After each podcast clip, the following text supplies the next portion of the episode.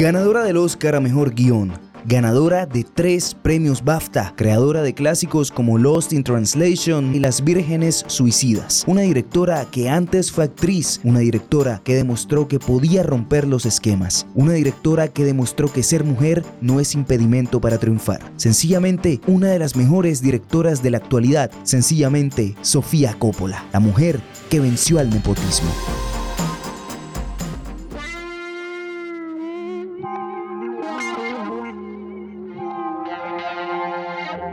De la realidad a la ficción, de los libretos a la pantalla, de la mente del creador a la interpretación, de la vida a la muerte. Bienvenidos a Biografías en el Amanecer del Cine.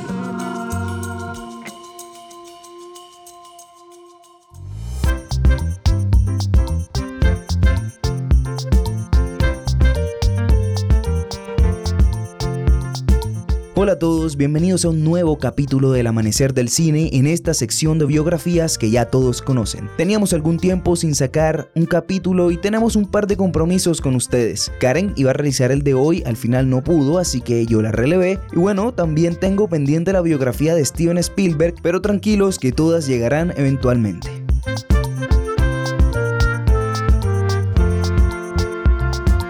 Es un placer acompañarlos y bueno, como ya escucharon anteriormente, hoy vamos a hablar de Sofía Coppola, una de las mejores directoras de la actualidad, diría que digna sucesora de su padre Francis Ford Coppola, pero con su propio estilo y enfoque. Cabe recalcar que revisaremos la biografía de esta grandísima directora porque este es un mes y será un mes dedicado completamente a las mujeres, así que sin más preámbulo, comencemos.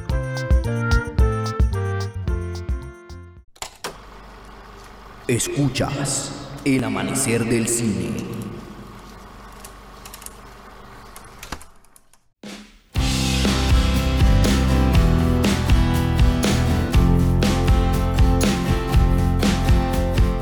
Sofía Carmina Coppola nació el 14 de mayo de 1971 en Nueva York, Estados Unidos. Como pueden notar por su apellido, es la hija del gran y único Francis Ford Coppola, de quien no es necesario mencionar lo que ha hecho, pero dejémoslo en que es uno de los mejores directores de la historia. Y también de Eleanor Coppola, documentalista y diseñadora de vestuario que ha trabajado en múltiples ocasiones con su esposo Francis.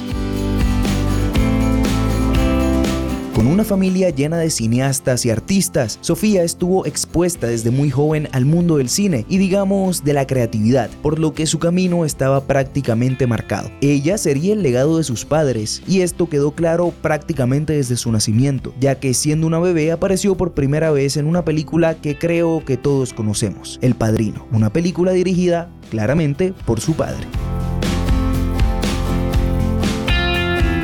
Lo curioso en la vida de Sofía es que, a pesar de tener una entrada sencilla a la industria por su familia, decidió asistir a la Universidad de California a estudiar arte y fotografía, pues como muchos de los mejores cineastas, al inicio estuvo interesada principalmente en la fotografía, y esto, años después, influiría muchísimo en su enfoque visual distintivo como directora de cine. Ahora, a pesar de estar estudiando, Sofía encontró su posibilidad de entrar a la industria definitivamente, y esto fue nuevamente gracias a la ayuda de su padre y a un pequeño golpe de suerte, pero para eso falta un poco, así que vamos paso a paso.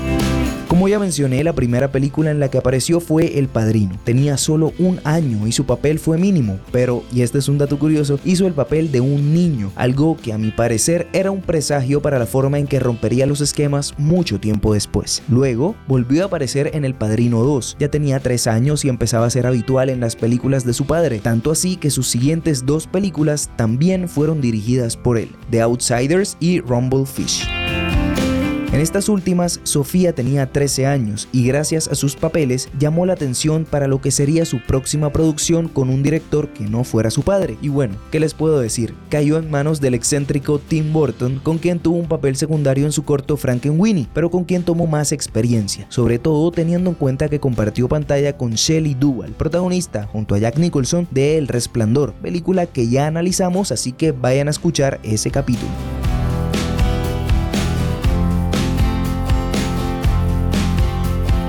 Después de un par de películas más, Sofía tuvo el papel de su vida gracias a una oportunidad que, como dije antes, fue principalmente por un golpe de suerte, y aunque este papel la lanzó al estrellato, no fue exactamente por una buena razón, pero contemos la historia.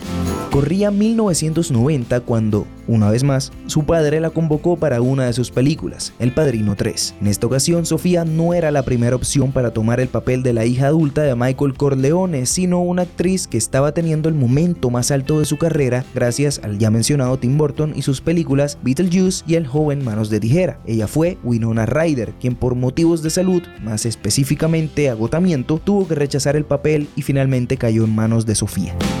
Tras su elección para este papel, todo el mundo, desde la crítica hasta los espectadores, por primera vez crearon controversia debido al nepotismo por ser la hija del director. Y vamos, que tenían algo de razón porque era un papel realmente importante y lo obtuvo, no tanto por méritos, ya que sus demás papeles habían sido secundarios, sino por lo que ellos decían, ser la hija del director. Ahora, otro punto que marcó diferencia y que aumentó la polémica fue que en las anteriores películas la calidad actoral fue magistral. Dos actores habían resultado ganadores de premios Oscar, Marlon Brando y Robert De Niro, pero además Al Pacino y Diane Keaton habían sido altamente aclamados, por lo que Sofía fue comparada desfavorablemente con las actuaciones anteriores en la saga, dejando la suya con críticas negativas por ser rígida y poco convincente, hecho que en lo personal comparto, pero bueno, lo verdaderamente importante y lo que marcó diferencias de esta película en la vida de Sofía es que fue una de las últimas en las que participó como actriz, ya que en 1998 tuvo su primera experiencia en la dirección realizando el cortometraje League the Star, encontrando su verdadera pasión, encontrando la confianza perdida y embarcándose en un viaje sin regreso hacia su carrera como directora.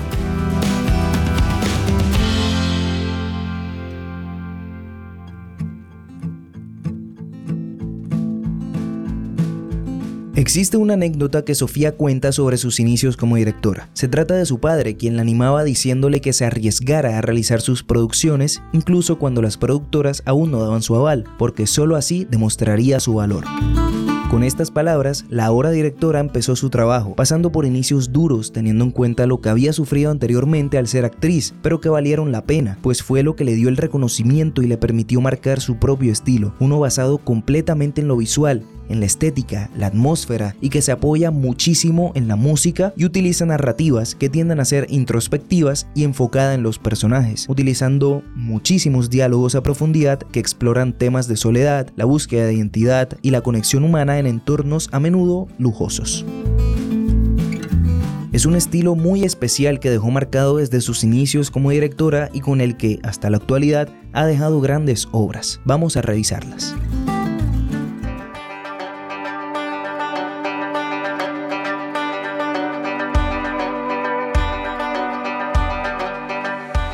Ya les comenté, su primer cortometraje fue League the Star en 1998, pero posterior a este, Sofía comenzó a ganar reconocimiento a nivel mundial, sobre todo cuando dirigió Las Vírgenes Suicidas solo un año después. Esta película, basada en la novela homónima de Jeffrey Eugenides, se centra en la vida de cinco hermanas adolescentes y su aislamiento en los suburbios. La película ganó varios premios MTV y recibió elogios por su estilo visual y su enfoque en temas delicados. Vamos, que hablaba del suicidio y de crecer en un mundo donde actuar como joven impulsado por sus deseos está mal. Así que, con este tema y con esta película, pudo marcar un comienzo prometedor en su carrera como directora. Ahora, el momento más alto de su carrera como directora fue cuando hizo Lost in Translation, una película que marcaría la historia y en la que se representaría a sí misma y a su antigua relación con el también director Spike Jonze, de quien ya analizamos su versión de la misma relación en la película Hair, así que también vayan a escuchar ese capítulo. El punto es que la película Lost in Translation, protagonizada por Bill Murray y Scarlett Johansson, se convirtió en un fenómeno cultural e incluso le permitió a Coppola ganar el premio Oscar al mejor guion original y recibir otras tres nominaciones incluyendo Mejor Película, Mejor Actor y Mejor Dirección, convirtiendo a Sofía en la tercera mujer en ser nominada en esta categoría detrás de Lina Wertmüller y Jane Campion, pero eso sí, la primera estadounidense en lograrlo. Unos años después, en 2006, la directora hizo María Antonieta, una película que nos sumerge en el mundo del siglo XVIII en la corte francesa, donde la joven María Antonieta, interpretada magistralmente por Kirsten Dunst, se convierte en reina de Francia. La película es una maravilla en su diseño artístico ya que utiliza una paleta de colores y escenarios que nos transportan al esplendor de la época, pero además profundiza en la vida cotidiana de María Antonieta expresando sus intereses en la moda, la música y las fiestas, así como sus luchas por cumplir con las expectativas de la corte y el pueblo francés. Es una película que muestra a una joven que a pesar de su posición de poder se enfrenta a desafíos y dificultades que son muy parecidos a los que la misma directora se enfrentó, así que tiene mucho sentido que haya decidido hacer esta película. Hay que aclarar que la película ha sido elogiada por su frescura y su enfoque contemporáneo de la historia, pero también ha sido criticada por una falta de profundidad y precisión histórica, algo como lo que le critican a la próxima película de Ridley Scott, Napoleón. Las siguientes dos películas de la directora tuvieron básicamente la misma historia que sus dos primeras. Una fue Somewhere, una película que se estrenó en 2010 e hizo, en términos generales, lo mismo que en Lost in Translation, contar la historia de vida de una celebridad llena de fiestas, excesos y soledad que cambia cuando conoce, o en este caso recibe la visita de alguien que contrarresta la soledad del personaje y lo desafía a reevaluar su vida y prioridades, solo que en este caso no lo hizo a través de relaciones amorosas, sino a través de relaciones entre padres e hijos. Por esta película Sofía se llevó el León de Oro del Festival de Venecia y así terminó de decirle al mundo, aquí estoy y por mi cuenta, pues en ninguna de las películas que había realizado había recibido más apoyo que el emocional por parte de su padre. Pero bueno, les contaba que eran sus siguientes dos películas las que recrearon de alguna forma sus primeras, y mi razón para decirlo es que en 2013 hizo The Blink Ring, otra película en la que cuenta la historia de adolescentes aprendiendo a crecer con las adversidades de la vida, o lo que es lo mismo, las vírgenes suicidas, pero visto desde la perspectiva de un grupo de jóvenes que obsesionados con la fama y los lujos llevan a cabo una serie de robos en las casas de estrellas de Hollywood. Por esta película recibió excelentes críticas gracias a la forma en que representó la vida de los famosos, pero en contraparte marcó la última película tendencia de la directora, pues posterior a ella tuvo dos películas que pasaron sin pena ni gloria por los ojos del público. La primera fue El Seductor, una película basada en una novela de Thomas Cullinan que nos transporta al interior de un internado de señoritas en Virginia cuya normalidad se ve interrumpida cuando una de las jóvenes encuentra a un soldado herido y comienza una relación de deseo, poder y tensiones reprimidas. En esta película Sofía tuvo un gran elenco, Nicole Kidman, Kirsten Dunst, Elle Fanning y Colin Farrell, actores y actrices de mucho renombre, pero que marcó a Kirsten como su actriz fetiche al encontrarla en al menos tres de sus películas y a él como su posible sucesora. Con el seductor, Sofía siguió explorando temas que podrían considerarse prohibidos o tabú, pues sabiendo que ya había hablado del suicidio, del feminismo, de la depresión, de las relaciones padres e hijo, ahora se atrevió a hablar de la sexualidad reprimida por mujeres y el poder de las relaciones humanas para su desarrollo en la sociedad. Así que, una vez más, recibió el reconocimiento, en este caso por el Festival de Cine de Cannes, como la mejor directora. Pero como les dije, no fue tan bien recibida por el público general y aquí debo ser muy honesto, esta es una de mis películas favoritas de la directora y la recomiendo inmensamente, pero más adelante ya les contaré mis razones junto a mi top 3.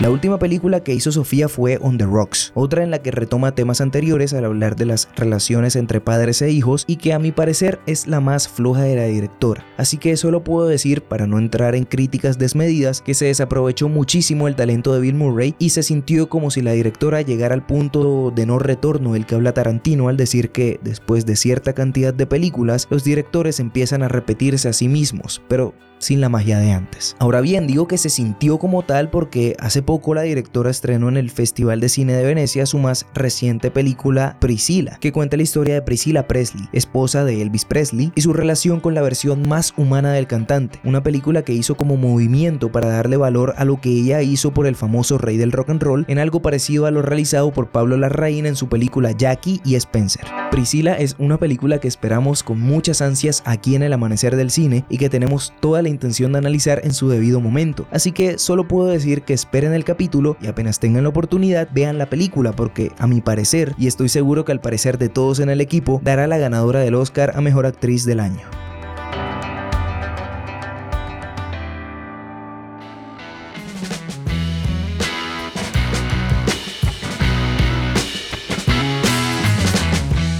Vamos llegando al final del capítulo y es momento de darles mi top 3 de películas de Sofía Coppola. La tarea fue algo difícil ya que tiene muy pocas y todas de gran calidad, pero sobre todo porque viene una muy esperada. Pero bueno, se los contaré y de paso los invito a que dejen su película favorita de la directora en la cajita de preguntas que encontrarán en nuestras historias de Instagram. Sin decir más, comenzamos.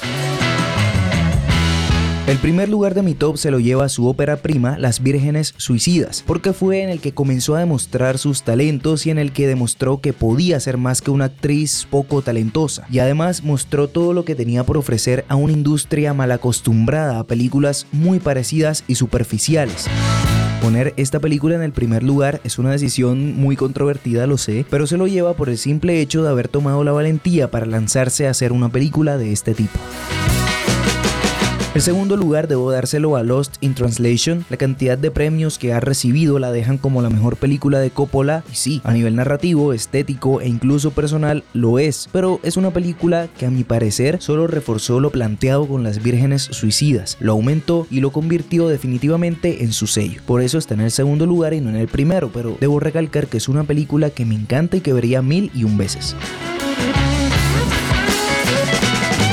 Finalmente mi último lugar es para la antes mencionada El Seductor. Esta es, a mi parecer, su mejor película y la más diferencial, después de Lost in Translation. Esta es la que le recordó al mundo que su talento seguía más que presente y sobre todo que aún podía hacer grandes obras que tocaran la mente y el alma de todo aquel que la viera, no solo por la forma de representar la historia, sino por la profundidad que le aplicó a los personajes en ella. Es sencillamente magistral esta película y lo repito, vale muchísimo la pena, así que mírenla y me cuentan qué les pareció.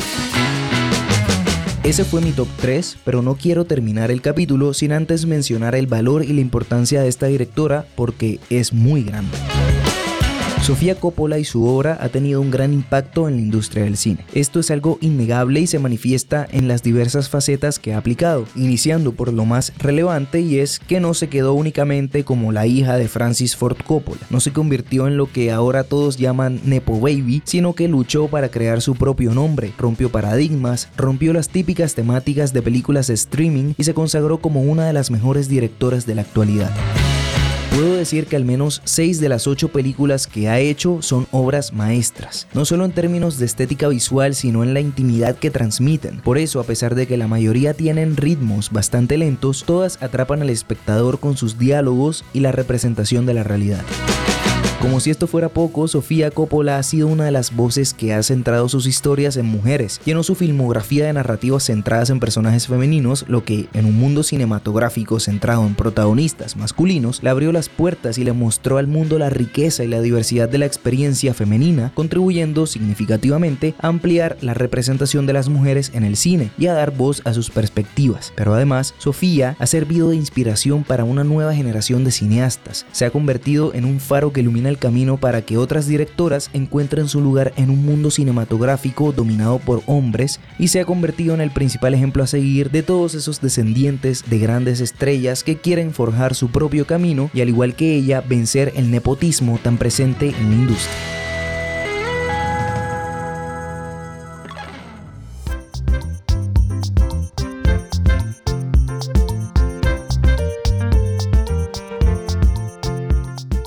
Oficialmente hemos llegado al final del capítulo, mis queridos amigos y amigas. Espero lo hayan disfrutado y hayan conocido sobre esta increíble directora.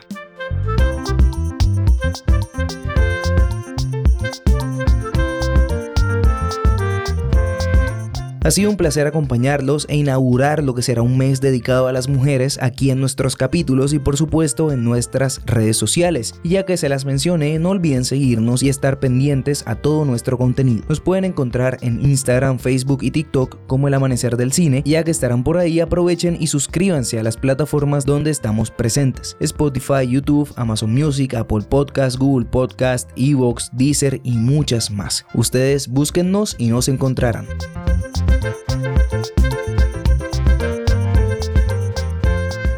Recuerden que hoy les habló Diego Alonso Rosales Negrete. Nos escuchamos en el siguiente capítulo de nuestro podcast donde analizaremos una película que resalta el valor de las mujeres en la sociedad. No se lo pierdan y recuerden, nosotros somos el amanecer del cine. Hasta la próxima.